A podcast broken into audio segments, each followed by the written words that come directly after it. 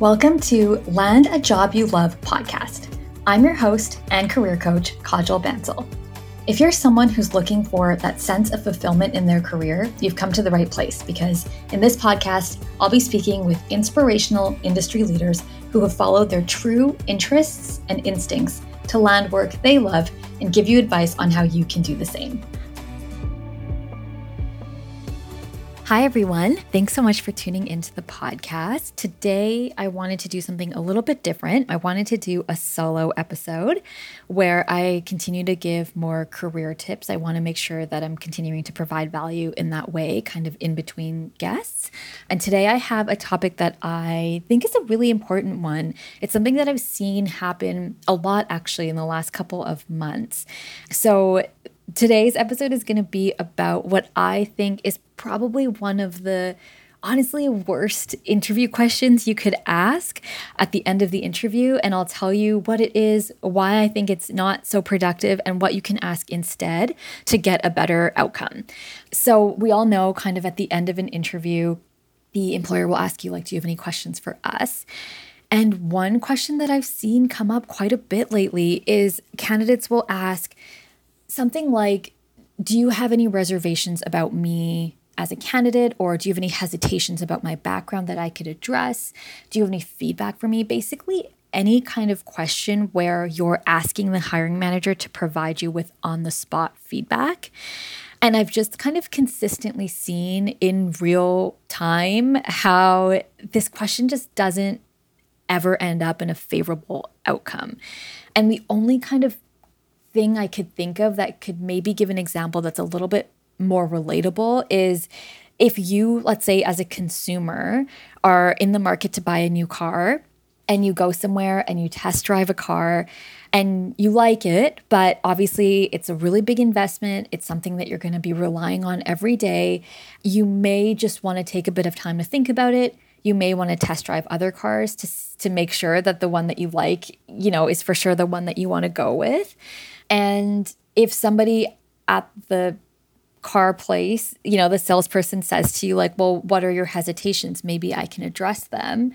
You may not even have hesitations. You may simply just need some time to, to think about it to make sure that you're making the right decision because it is such a big decision. And so when somebody's asking you to kind of give them the reasons why you're not sure on the spot, you as a consumer may find that a little bit off-putting. And I, I, think it's a very similar thing uh, when you transfer that into a scenario where it's an employer and a candidate where it, it, it can be off-putting if you are asking a hiring manager to give you and come up with on the spot feedback without giving them the time to really process the interview and think about it. And you know see other people, you know, other candidates to make sure they're making the right decision. Because that is the thing, right? Like, that's probably one of the biggest challenges about providing on the spot feedback as opposed to giving the feedback at the end of the process is that a lot of times hiring managers aren't ready to provide that feedback because they haven't seen everybody yet. So they can't really tell you what it is that made them move forward with you or what it is that ultimately made them decide not to move forward with you if they haven't seen everybody yet. And so I think it is really important to allow hiring managers that time to see the full process through before asking for feedback. You can always ask for feedback at the end. I've done hundreds of feedback calls in my career, like most recruiters are expected to have that feedback call at the end of the process but that is when they're best equipped to have that conversation is at the end of the process when they you know actually have reasons why they decided to move forward or not move forward with one candidate over the other.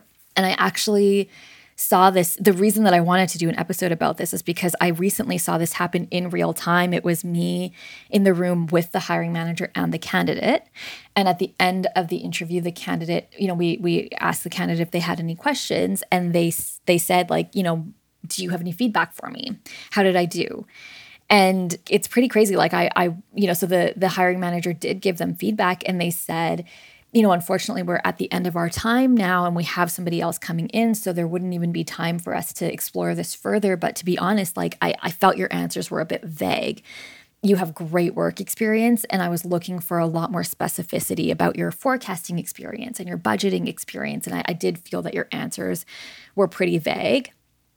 And and it's true like we were at the end of time and we had someone else coming in so there wasn't an opportunity for the candidate to dig in further. And i also watched the candidate like leave the room so deflated because they felt then that they could have done better. And so there's just so many other questions you can ask that that allow the the hiring manager to take the time to process and and see other people and and make the right decision. But it also gives the talent acquisition specialist who's in the room an opportunity to influence the des- the decision as well right? So had this candidate asked another question after they left the hiring manager and the talent acquisition specialist often will debrief on on how the interview went. And had the hiring manager said to me, like, I just felt their answers were a bit vague. I could have had the opportunity to influence that outcome a little bit where I can say, you know, why don't we make sure that we see everybody else first before we make a final decision on this person? I could also say to the hiring manager, like, if you felt their answers were vague, but they do have the right experience, maybe we can send them an email with specific questions and ask them to answer those questions about their experience in an email. If we still feel their answers are vague after that, maybe we don't move forward. But if they give us exactly what we're looking for, maybe this is a candidate that we continue to explore. So that's the other kind of thing about it is like giving the employer the time to process also allows the talent acquisition specialist to step in and influence the the decision and the outcome. And hiring managers do rely on and lean on talent acquisition specialists in the process. Hopefully that all makes sense and helps, but I do have some suggestions on questions you can ask that you know like I get why people ask this question. It's because they want the opportunity to you know ask the employer like do you have any hesitations? So that if the employer expresses hesitations they have the opportunity to you know share kind of like or address those those hesitations right? Share why the employer doesn't have to worry about those types of things. So another question you can ask that would give you the same outcome but maybe in just like a more productive way is you can ask the employer are there any existing gaps on the team right now that you're hoping that the successful candidate is able to fulfill. And then if the employer says, actually, yeah, so right now we don't have somebody on the team who is advanced at Excel. We need someone who's able to do VLOOKUPs, pivot tables, macros. We don't have somebody on the team right now who knows how to do that. And that's your opportunity to say, I happen to have advanced Excel skills. Like I know how to do all that. So that's definitely something that I could contribute and add value immediately. So that's just an example of a way you can ask the question that's maybe just a little bit more productive and, and, and ends in like a more favorable outcome. Another question that I've consistently seen work really well that employers light up when they hear is something like if I were to be the successful candidate, is there anything I could learn from now until when I start that would help me hit the ground running during the training process? Immediately, this shows employers initiative, passion, interest, you know, someone who's willing to go above and beyond. So, this is a really powerful question you can ask. Obviously, you'd have to be willing to put in that time to learn that thing. And often employers will say, like, you know, zero expectation for you to put in extra time to learn the skill until you start. But if you are looking for for that. You know right now what we're seeing is that we have a lot of candidates who are coming from tech and they are very used to slack and gmail and we use outlook and teams. And so what we find is that there's a bit of a learning curve when people start adjusting from slack and gmail and then having to learn you know outlook and teams. It's just it's a little bit different and it takes a bit of time to, to pick up it's just learning like a new system. So if there was a way for you to kind of familiarize yourself with Outlook before starting, it might help the training process move a little bit faster and go a little bit smoother, but no expectation on our end for you to put in that extra time. But just even asking that question shows the employer so many positive attributes. And so, that I can tell you is a really powerful question that I've seen hiring managers consistently really respond well to. So, I hope this is helpful.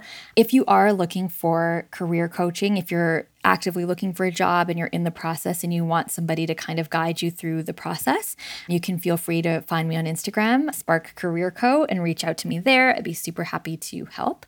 And if you have any questions, please feel free to reach out anytime. Thanks so much for listening to this episode, and I'll see you again next week.